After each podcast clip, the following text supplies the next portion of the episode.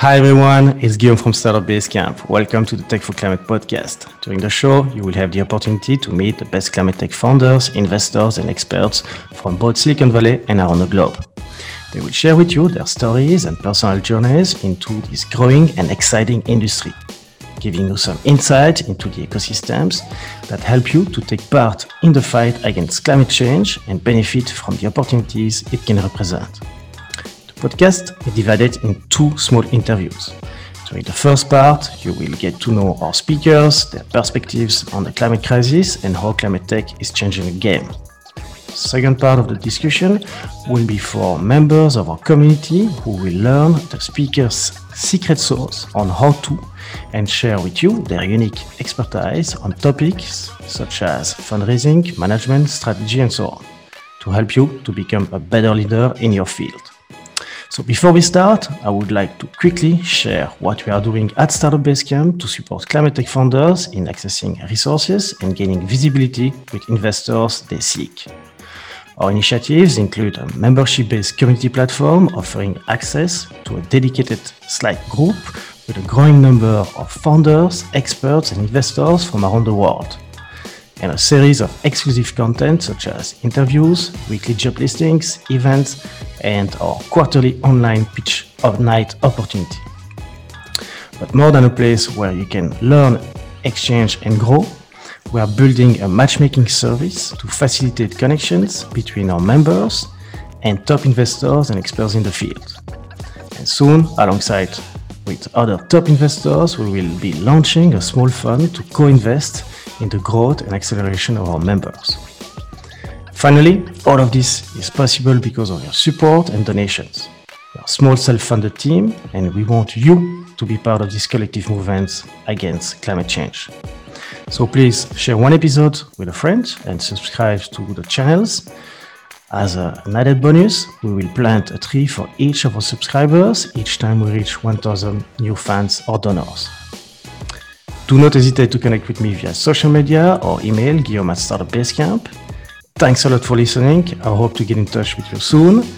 And now, let's go for the show. Hi everyone, in today's episode, we will speak with 50 years VC Chief of Staff Alex Tank about their seeds funds support for technology entrepreneurs solving the world's biggest problems. The firm based out of San Francisco was co-founded in 2016 by two serial entrepreneurs and YC alumni, Ella Madej and Seth Bannon, who have invested in a vast range of highly impactful founders with big dreams and bold strategies, such as Noya, that you can find on episode 16, for Tech for Climate, Solugen, or Upside Foods. I was excited to have Alex and his high energy on the show to learn more about his unique story that started as a Caltech student in a flying labs operated by NASA while studying climate change and led him to join 50 years to support portfolio companies in investment decision with his deep science background. During the show, Alex will give greater detail into their investment thesis, how they support founders, and how they calculate impact to drive their investment decisions. Finally, he will highlight underdog areas in climate tech in which he sees exciting potential for investment and growth. In the second part of the show, Alex will share his secret sauce that can increase your odds to fundraise successfully. You will learn some key red flags that make investors pass on deals. Finally, you will get a few valuable tips on work-life balance for founders and investors. Alex, welcome to the show. Hi, Alex. Welcome to Tech for Climate podcast. We are super happy and excited to have you uh, here with us uh, today. So before we start, thanks for having me. Us, you're welcome, and uh, it's been a, a, a long time. I mean, we spoke before, and uh, and I, I I really loved your, your energy and what you do with uh, 50 years VC. So I think this is like the, the best time for, for you to, to tell us a little bit like maybe give us like a 30 second uh, introduction about uh, 50 year VC. Yeah, absolutely, absolutely. Uh, so 50 years exists to back heroes. Uh, we partner with founders who are trying to solve the, the world's biggest problems through technology entrepreneurship. Uh, so companies like Upside Food that are culturing meat to eat, Solugen, which is like engineering enzymes to produce industrial chemicals sustainably, or, or, or Astranis, which is uh, using small satellites to cover the Earth and internet. Uh, and so we partner with with founders at the pre-seed seed stage, uh, and, and we you know where we like to be. We like to say we're founders first organization. So we're founders through and through. Uh, everyone on the team has founded companies. Uh, some of us have scaled those companies. Some of us wound them wound them down. Um, and uh, you know we aim to be the most helpful people who back companies ever. Uh, and so like, the, you know, that's sort of the, the goal of the mission of 50 years. Uh, we take it as a badge of honor anytime uh, our day is, is, is filled up with, with supporting our, our founders in our, our portfolio companies. So let's start from the, from the top. Can you tell us a bit more about uh, about you, your story, background? Uh, we also yeah. like to, to know a little bit about like anything specific that uh, is not public uh, about you that you like to do, you don't like. I mean, who is Alex? Yeah, yeah, yeah, yeah. I think one of the coolest facts that no one knows about me is I once threw up over a million dollars worth of scientific instrumentation while sitting on uh, uh, a flying laboratory operated by NASA. Uh, it was over the Houston area, uh, and we had done uh, hours and hours in the boundary layer, so flying like a thousand feet above the ground, which is super hot, super super bumpy. And as we were doing spirals up uh, I threw up all over our, our custom made million dollar scientific instrument, and uh, immediately the, the techs came by and, and pulled me away because uh, one of the main concerns on that plane is there are no parachutes, and so uh, if you if you add water to electronics, they tend to light on fire. Uh, and then everyone on the plane asphyxiates. So that is like my coolest, like sort of claim to fame uh, in my graduate school research where I was doing climate climate change research. and I, I mean, like the whole reason I was doing it is uh, that research was I was a grad student in Caltech, and the reason I was a grad student in Caltech is because I really believe that that at the time that humanity and still believe that humanity is flying off a cliff without knowing it, and so I really wanted to get deep down into like sort of global climate models to to sort of lower the uncertainties of future future forecasting. Uh, and so, uh, so like I, I, picked a lab where I could do that research and try and constrain sort of ozone production. Uh, it's one of the top five greenhouse gases, and, and it's like a, a, very interesting molecule. And only sort of like any one ozone molecule's lifetime in the in, in the sort of air during uh, daytime is only like 10 minutes, and so it's like very much dependent on local concentrations and the chemistry. And so there's some mysteries about ozone production that I was trying to solve. Um, my theory for change, why I went to grad school, was that we would solve climate change like we solved the ozone hole, which was a whole bunch of scientists convening at the UN, sharing the scientific certainty that like we're all doomed. And man, wouldn't it be great if we just stopped emitting carbon dioxide? Uh, it was probably halfway through grad school I realized that is like totally the wrong theory of change.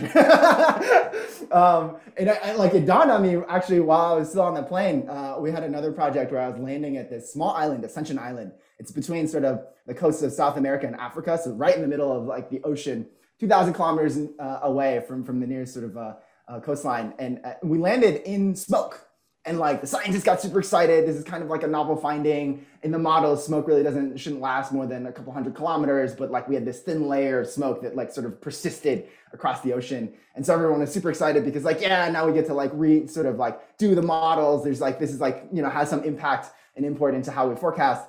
And in my the back of my mind i was looking out the window and like the sense of dread came over me and i was like wow like it's great that we found this new new scientific thing but like man, this is not going to help stop like people driving cars in LA emitting carbon dioxide all day, or like or like refineries that are just like you know processing billions and billions of tons of, of, of barrels of oil, and like then they just end up again in the in, in the sky. And I was like, oh, you know, it dawned on me like the way we stop climate change is basically we stop emitting carbon dioxide, and we've known that for like the last forty years.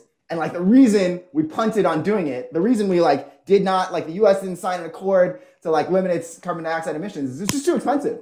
And so like after I had that realization, I was like, okay, I just got to get out of grad school. I, I got to go scale up like new solutions that are cost effective uh, to mitigate climate change. And so then I, I worked for four years at, at, at, a startup that was trying to make net zero emission vehicles using uh, 3D metal printing and, and, like new manufacturing technologies. Uh, and then eventually found my way to 50 years. So would you consider that uh, that as the, the haha moment? Uh, I mean, this driver that helped you to, to jump into the, the you know climatic side uh, out of the, the scientist side or? yeah it's so the thing that that really like made me jump into to climate was was meeting my father-in-law in taiwan uh, I, I, had like taken a year off between sort of like uh, undergrad and, and uh, like and i didn't really know what i was doing and so i went back to taiwan which is like where my family's from and, and I met my father-in-law. Uh, I also fell in love in Taiwan. Separate story.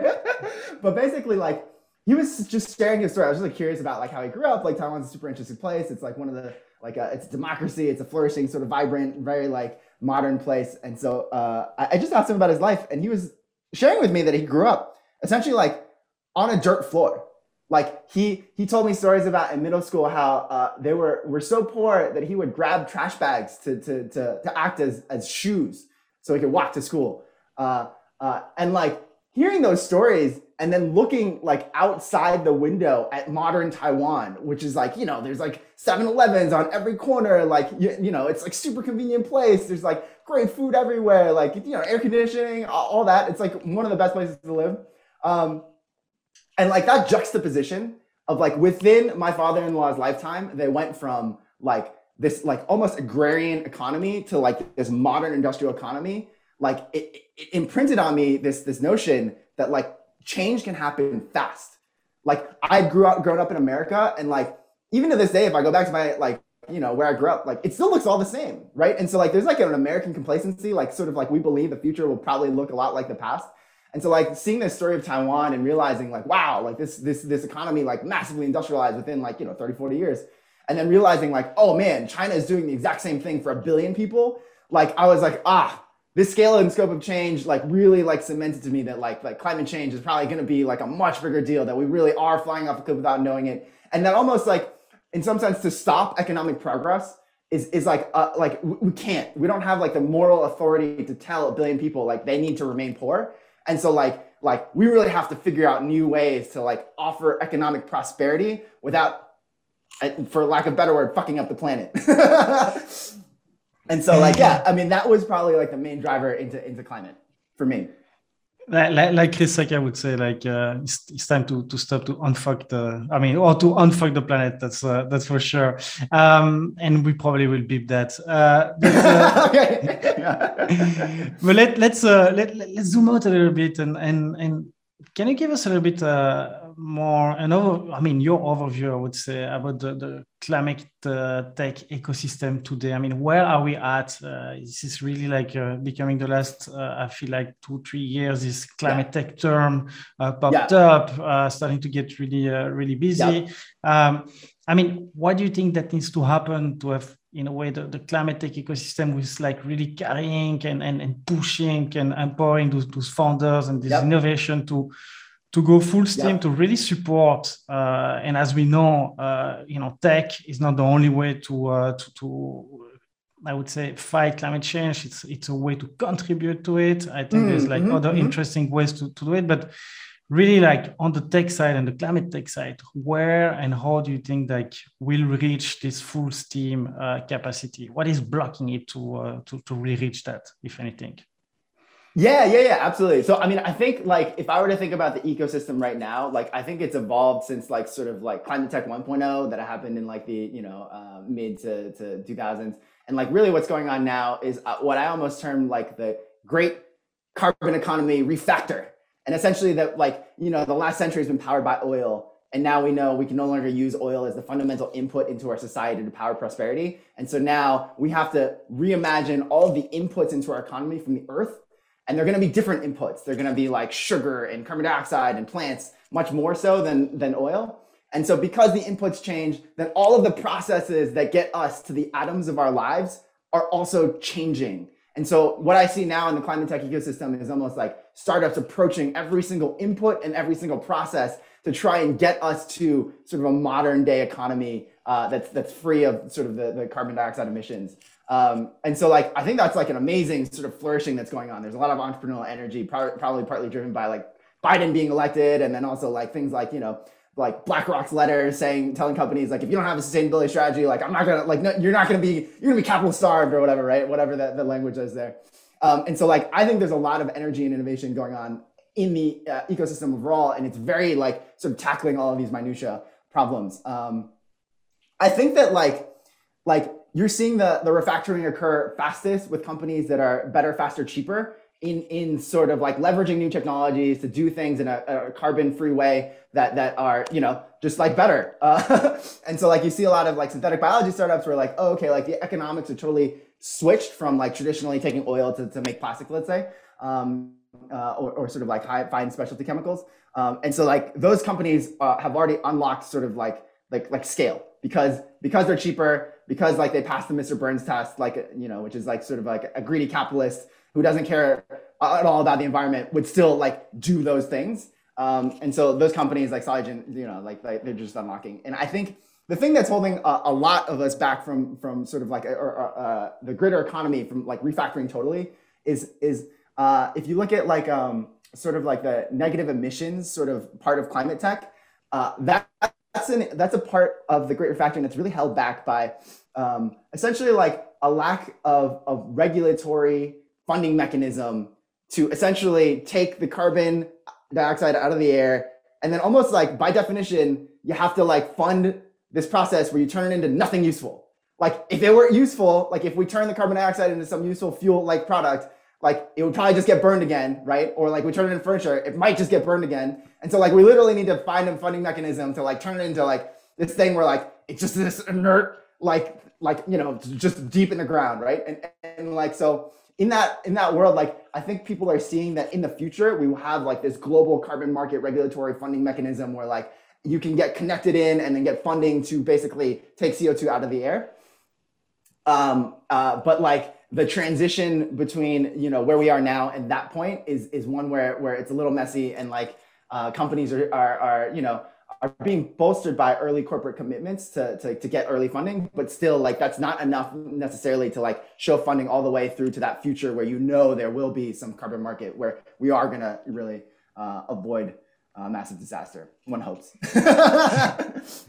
For sure. So let's go a little bit uh, more specific about uh, 50 years. I mean, can you tell us a bit more like uh, the story? Uh, yeah. You know, what's the thesis uh, that you guys yeah. have behind it, and and in a way what do you also offer to to founders uh, in your portfolio that maybe others don't you know Yep, absolutely, absolutely. So uh, uh, the the firm was founded by Seth and Ella in, in 2015, and like uh, I think Ella at the time was a, um, a venture capitalist in, in, in Poland, and and she was finding that like you know like the big thing there was like you know the, the, the like the, uh, everyone knew that software companies were sort of eating the world, and so like you know like uh, it was all about sort of um, you know finding those those types of people to, to back, and uh, but she found the most interesting conversation she was having was with like these deep tech founders and like it was like always like this thing where like ah you like really want to help them but you know that like they don't really fit the model of like a software sort of venture capital fund to like you know they're to scale like really fast because you know there's a lot more like capital intensity to like prove out the technology and then like scale it right because um, you got to pay for like factories and things like that um, and so like so then ella just basically decided like like but those are like really the most interesting problems. And like, if we want the world to be better, like we just need to go like fund those and back those companies. Um, and like, if you looked at the world of venture, sort of like of capital at that time, like you could find sort of impact investors, quote unquote, in like New York who had no idea how to scale companies, but could could provide you capital. Or you could go to like Sand Hill Road, where like they knew how to scale companies, but you know they don't really care about the mission and the vision of, of like impacting the world in a positive way. And so like the, the firm was sort of founded to, to be both sort of values aligned, value add investors. Like that's like uh, sort of what it is. And, and sort of the thesis of the fund is software is basically all the low hanging fruit's been picked. And so like returns are, are, are, there's a lot of capital chasing sort of like decreasing returns. There's low barriers to entry in software. So like any good idea has dozens of copycats. Uh, uh, and at the same time, it's never been easier to start a deep tech company. Uh, so like there's dropping costs for genome sequencing, you know, it's like $3 billion 20 years ago. Now it's $500 a day.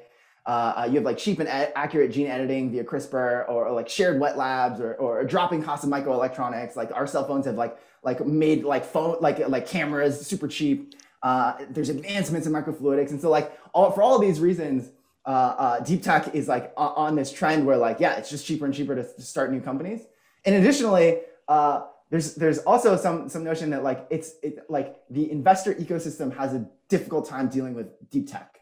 Uh, it just requires like an extra level of diligence. You really need to like understand it. You can't do like the simple pattern matching of like what are your SaaS metrics to understand like what's going to be the next breakout hit. Uh, and so so that's sort of like the the idea like the thesis behind uh, 50 years is we want to back those companies that are deep tech and have huge impact on the world and will scale to be huge.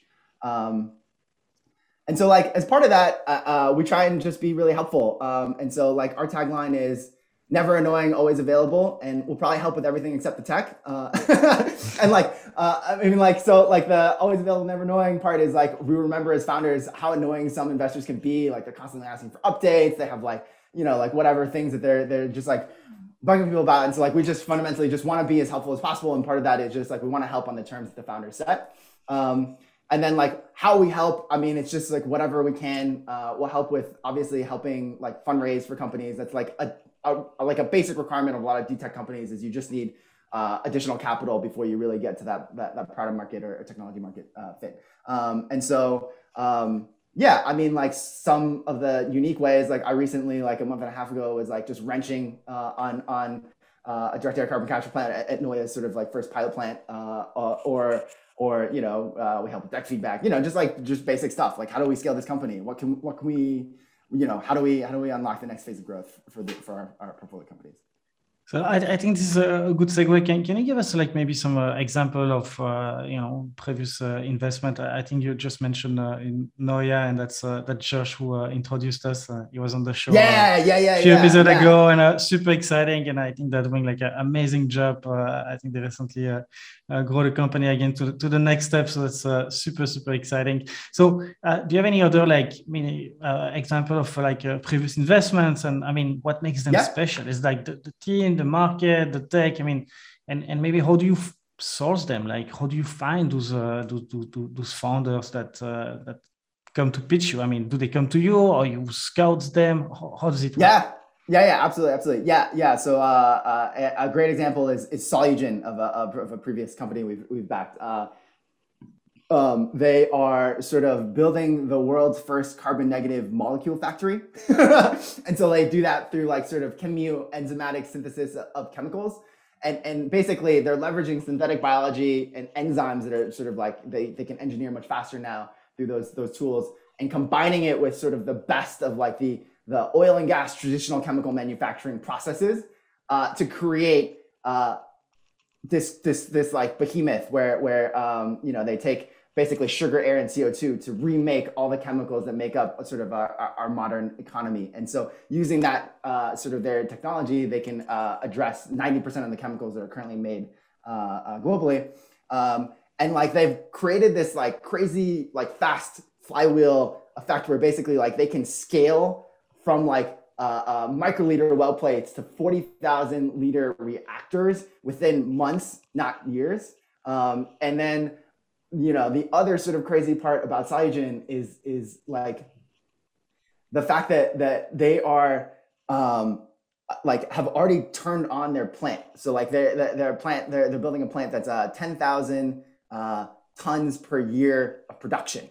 Um, and so like you know when we first met them, they were like this crazy scrappy team of like you know they they had like built a, a, a pilot reactor for for their first first chemical, which hydrogen peroxide, from like hardware at Home Depot that they picked up. and then like the thing that like sort of amazed us was like the scrappiness with which they were able to sort of sell that initial hydrogen peroxide. They, they have like the, you know, they, they initially started targeting like um, a pool cleaners because like they need hydrogen peroxide to clean their pools. And so like, you know, it was like great, easy to sell to them and they could sell at a profit. And then the other like sort of crazy, crazy scrappy thing that they did uh, to sort of like you know, as they scaled sort of their production capacity, they were always constantly selling out. And the, the reason they were selling out uh, for hydrogen peroxide is actually ended up creating sort of like their own uh, sustainable brand of wipes. So they, they like took their hydrogen peroxide and, and, and uh, uh made these wipes and then just could sell them at, at, a premium into the market. And so like actually like booked revenue from, from, from, from selling that. And, and like, it was just like a crazy, like scrappy, like, you know, you generally don't think of like these deep tech, like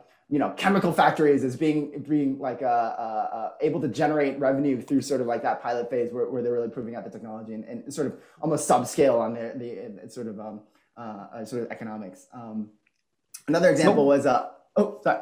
So, so to interrupt, but what make them uh, this? I mean, I hear the tech looks like incredible, the team, but to you guys when you are selecting like a company and decide to invest what are the, the, the one, two, or three uh, different criteria that you really look to and say, okay, that's check, that's check, that check? Is that the team, the market, the tech? I mean, yeah. how do you how do you process and make your mind around it? Yeah, absolutely, absolutely. So like there's three main criteria that we look for. The first is impact. And so we want to see that if the founder's vision is realized, that it will transform millions, if not billions of lives for the better. Um, and so like one way we think about that framework is like, does it make a serious dent in one of the United Nations SDG goals? Uh, um, that's like a, a, framework that, that we use mm-hmm. for impact. Um, the other thing is we look for a company that's that's deep tech. And so essentially, does it take a PhD to start? Does it require deep esoteric knowledge of the field? Are they a team basically that's one of 10 in the world that could conceivably tackle that problem? Um, and then the final thing is, can it have a path to a potential billion dollars a year in revenue? Um, and so for all three of those things, it was like a check mark box, yes, for, for Solugen. Uh, and in addition, like, you know, we have heuristics around the team. One of them is like, would we work for, for these founders? like ourselves. Like when we when we hear them talk about their vision their passion what their plan is like would we want to work for them ourselves? And that's actually like a really high bar right? I mean like you think about like what that really means. Like leaving this like amazing job where i'm feeling super fulfilled like i would actually go and like go like grind it out with them. Like uh, and so like uh, that's one of like the the top level heuristics for the team.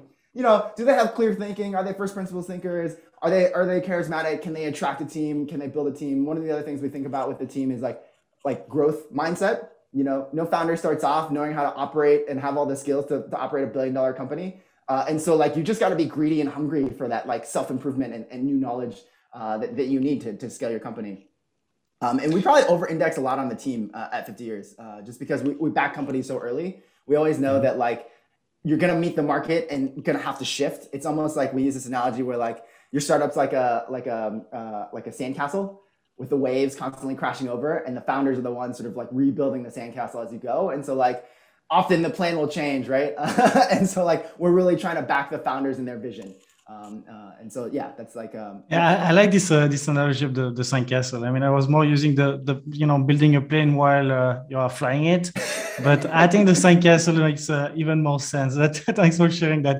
So where do you find those founders? Like how do you source source them? Like what's your uh, secret source yeah, yeah, yeah. I mean, like one of the things we do is uh, we love sort of uh, helping uh, academics translate their ideas into the real world. I mean, like fundamentally, like science is the engine of prosperity. Uh, and so like we actually run programs where we try and actively improve the ecosystem of entrepreneurship for academics. So like we've we've run a program before where uh, you know we identified this need where like we really need more uh, PhDs in venture capital because they can help diligence and help support sort of deep tech founders.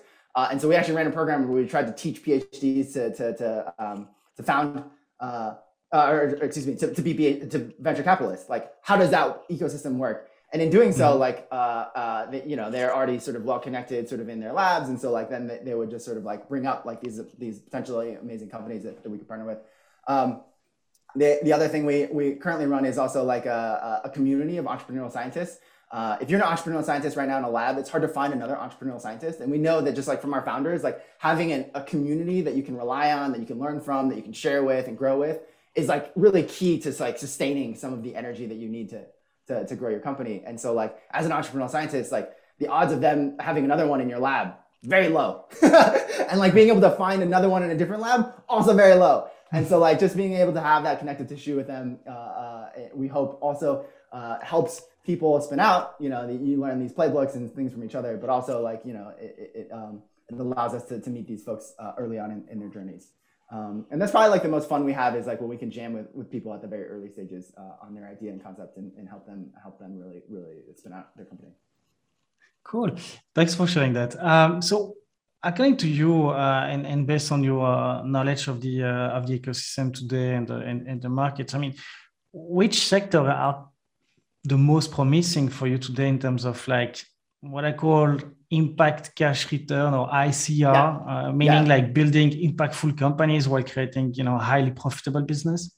Yeah, yeah, yeah, yeah. I think the world is sleeping on. Like, I wish, I wish there was more entrepreneurial energy in heating and cooling. Like, I think it's like a very like people think of it as like a very boring sort of like ah, it's just an air conditioner. Like, I turn it on. Uh, but like uh, 40% of, of final energy is consumed in buildings and like, if you even look at like just commercial buildings, like 40% of that energy is just heating and cooling. And like fundamentally, like as like a scientist, you look at the thermodynamics of some of what we're doing, and it's just so wasteful. Like, like, uh, so one example is in lab, uh, like, you know, lab air. You take hot air from outside, you cool it down, and then you also have to dehumidify it, right? because it's like it's you know you cool it down and you don't want to blow like 100% humid air into a lab. It like makes things wet and like it's very uncomfortable, clammy for everybody.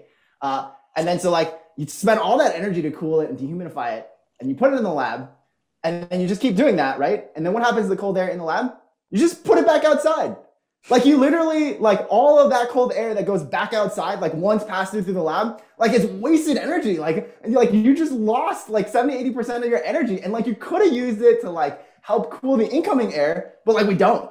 Or like uh, the other great example I like to look at is like uh, my wife's from Taiwan, and so like there's air conditioners sort of everywhere. It's hot and humid place, and like you see this like stream of water that comes out of almost all air conditioners because again you're dehumidify the air. And you look at all that, like we just spent so much energy turning that water vapor into liquid water. And now it's just like this waste stream that everyone has to deal with. Like you literally need to like pipe it out into like a sewer. And it's like, it boggles the mind uh, that like how much energy we waste in heating and cooling.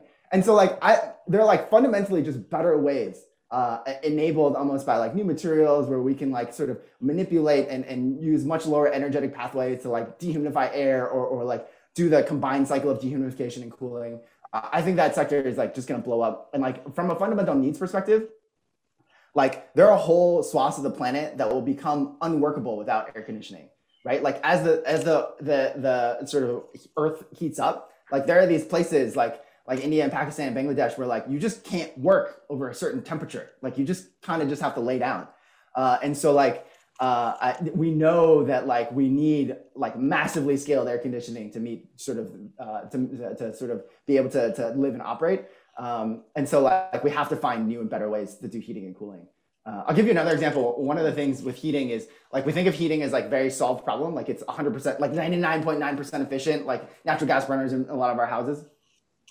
Uh, but like, it, like again, like it boggles my mind. Like, yeah, it is 99% efficient, but like we have heat pumps and so like rather than like being 100% of harvesting all that energy from you know burning something, we could actually have this system where like we actually have lower energy to just move the heat around into your house from somewhere else.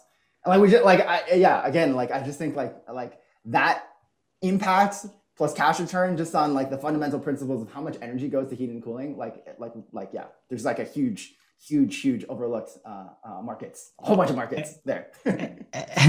Definitely, that's a that's a big one. And uh, any other like uh, any other one that you see on the side that uh, also uh, you know bring your attention on?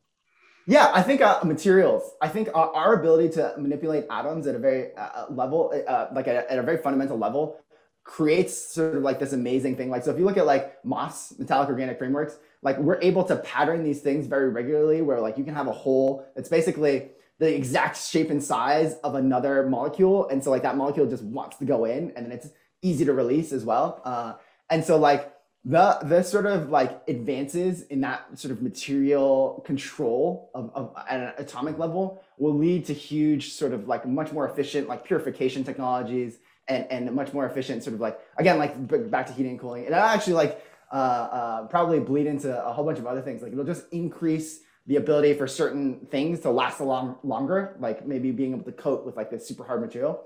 And so I think like that innovation will bleed into a whole bunch of places. And like if you can find those those technologies that are ripe to sort of commercialize now, like that's that's huge impact. Uh, and it's it's a little bit harder to characterize just because some of these materials can be used in such multifunctional ways. Um, but yeah, I think I think that that also is like just a, a, a crazy sort of uh, sector. So, in terms of uh, impact, I mean, you mentioned uh, based on your thesis, it's definitely something that you guys are looking at. Uh, but can you go a little bit more de- detail about that? I mean, do you have any like specific uh, process or, or, framework besides the, the ESG uh, from the, the UN itself? Like, I mean, you mentioned you rely, you have this community of scientists and experts like to validate uh, the tech in a way. Uh, do they validate also like impact? Do you use them? I mean, how do you guys like uh, you know assess the, the, the real impact. And it's not like a greenwashing day. It's a climate uh, climate uh, you know thing that uh, you know some companies does sometimes. And yeah, yeah, um, yeah. I, I believe that we don't have that much time no uh, nowadays to invest in companies that uh, claim that they're doing something but mm. in fact the impact is not there. So how do you guys assess that? And what's your what's the weight in a way in terms of in terms of impact in terms of the investment decision Yeah, I mean, I think uh, in the ways that impact can be measured scientifically, you just ask the founder, like, well, have you thought about like how to measure these things? And so, like for carbon, you know, it's pretty easy. Just ask for a life cycle analysis, and then you interrogate the life cycle analysis. You just look at the assumptions. How far do the assumptions have to go uh, before like the impact breaks? And and like you know, you can get sort of other sort of scientists like pilot like sort of help you assess that if, if you don't understand some like if I don't understand some of the assumptions. But generally, like it's it's pretty straightforward and like you know you look for like almost like a margin of safety like that the impact is really large and so like if the assumptions you know some of them are are not as like not as as as uh, conservative as they like then then you know you still have that um, i think that so like we look for places where the impact is huge and it's sort of um, like well settled that there is positive impact there um, it's just sort of the short answer. I think one of the interesting sort of metrics we often use is like we like to see that the revenue and impact are one to one in a business. And so essentially, like, no matter how the company scales and whatever markets they approach, we just generally believe that's like tied together. And so then, mm-hmm. like, you can also sort of, you know, because we partner so early on, we can sort of like know that as the company grows, it will always be like positive impact for the world. And and the uh, the companies that you guys are investing in are like always focused uh, greenhouse gas emission reduction or impact on that sense, or is impact also social impact, or is it like impact in terms of like you know uh, na- na- uh, I mean I would say like uh, uh, natural environment, you know protection or regeneration or what kind yeah, of impact yeah, is the most yeah. like focused for 50 years? We don't. Yeah, we're, we're kind of a generalist. So like, if we believe it's one of the world's biggest problems, we'll just we'll yeah we'll back them. and like I, I like in that sense, like it, sometimes it's just literally the founder's vision. Like they really believe it's a difficult like a like one of the biggest problems. And when we think about it, do we agree? And if so, then like great, like that's it. Like that's like it's as simple as that sort of. Um, so yeah, it's I, yeah. I, we, we try not to overcomplicate it. We also believe that like sometimes uh, like asking for metrics really early on about impact uh, like impact reporting and like or ESG reporting can mm-hmm. be pretty burdensome to a startup. Like as a startup, like you just like the main thing is just survive and grow, right? And like like asking for this additional thing that doesn't help you survive and doesn't help you grow, like it, it can be burdensome. Yeah. And so that's the other thing we sort of wait on. Okay. So I mean, we, uh, you and me, we, uh, you know, all hear the news, and especially when you work in climate tech, you keep hearing even more, you know, being targeted with like news about climate change and like this all like crazy world that is like uh, at our doorsteps. Um, I mean, are we doomed? Uh, what would you tell to what would you tell to anyone who's not part of the climate tech? Like, uh, what's our future? Like, do you see hope? Not? Uh, what's your opinion on that? I always see hope. I mean, I think it's a human engineered problem, and we have scaled these technologies ridiculously fast. And so we also have the, you know, can invent the tools that will solve it. And so, like, for me, like, I just, like, yeah, that's like just fundamentally like what I think. And so, like, I mean, part of it is just finding ways where we can co opt capitalism in the pursuit of solving these large problems, because oftentimes capitalism leaves out these externalities that, like, you know, like about climate change, like we don't, we don't make people pay for CO2 emissions that they create. Um, and so like I think I think yeah I have a lot of hope because it's all sort of human problems and we can find human solutions. That's good. So uh, how can the, the community of listeners can help you today? Uh, I join the system, join climate tech companies. Like I, I don't know, like I always I always think of like just how can I help the ecosystem. So like if anyone's got ideas on how I can help the ecosystem, let me know because uh, that's how I want to you know most profitably spend my time is helping the, the world you know solve these big problems. so any question I, I should have asked you and I did not? Uh, I can't think of any. I think I think one of the the, the great things about uh, uh, sort of communication strategies is emojis. I love emojis, so maybe like that's a question. Like, do you like using emojis? And the answer would be yes. And I think it's a, a great communication tool to, to convey emotion and energy. Fantastic, Alex. I love your energy. So, so thank you so much for sharing all of those uh, super insightful, uh, you know, information about uh, the ecosystem, about what you guys do, uh, how do you measure impact, where you see that, uh, uh, you know, there is like those hidden nuggets like uh, heating, cooling. Uh, that's probably something that uh, other investors or other founders should, should look at.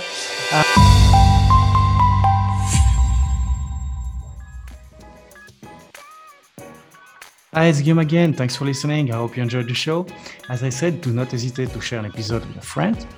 Also, if you value the work we do for the climate tech ecosystem, here is how you can contribute to it. Today, I'm asking for your support and a donation or sponsorship to make the work of our self-funded team more viable. Even a small contribution means a lot to us. In any case, I will invite you to subscribe to our channels and visit our website startupbasecamp.org to discover more episodes like this one and get your membership to access all our members' exclusive content. So remember, all of this is possible because of your support and donation. And we want you to be part of this collective movement against climate change. Let's keep in touch, and I hope you will enjoy our next show with us.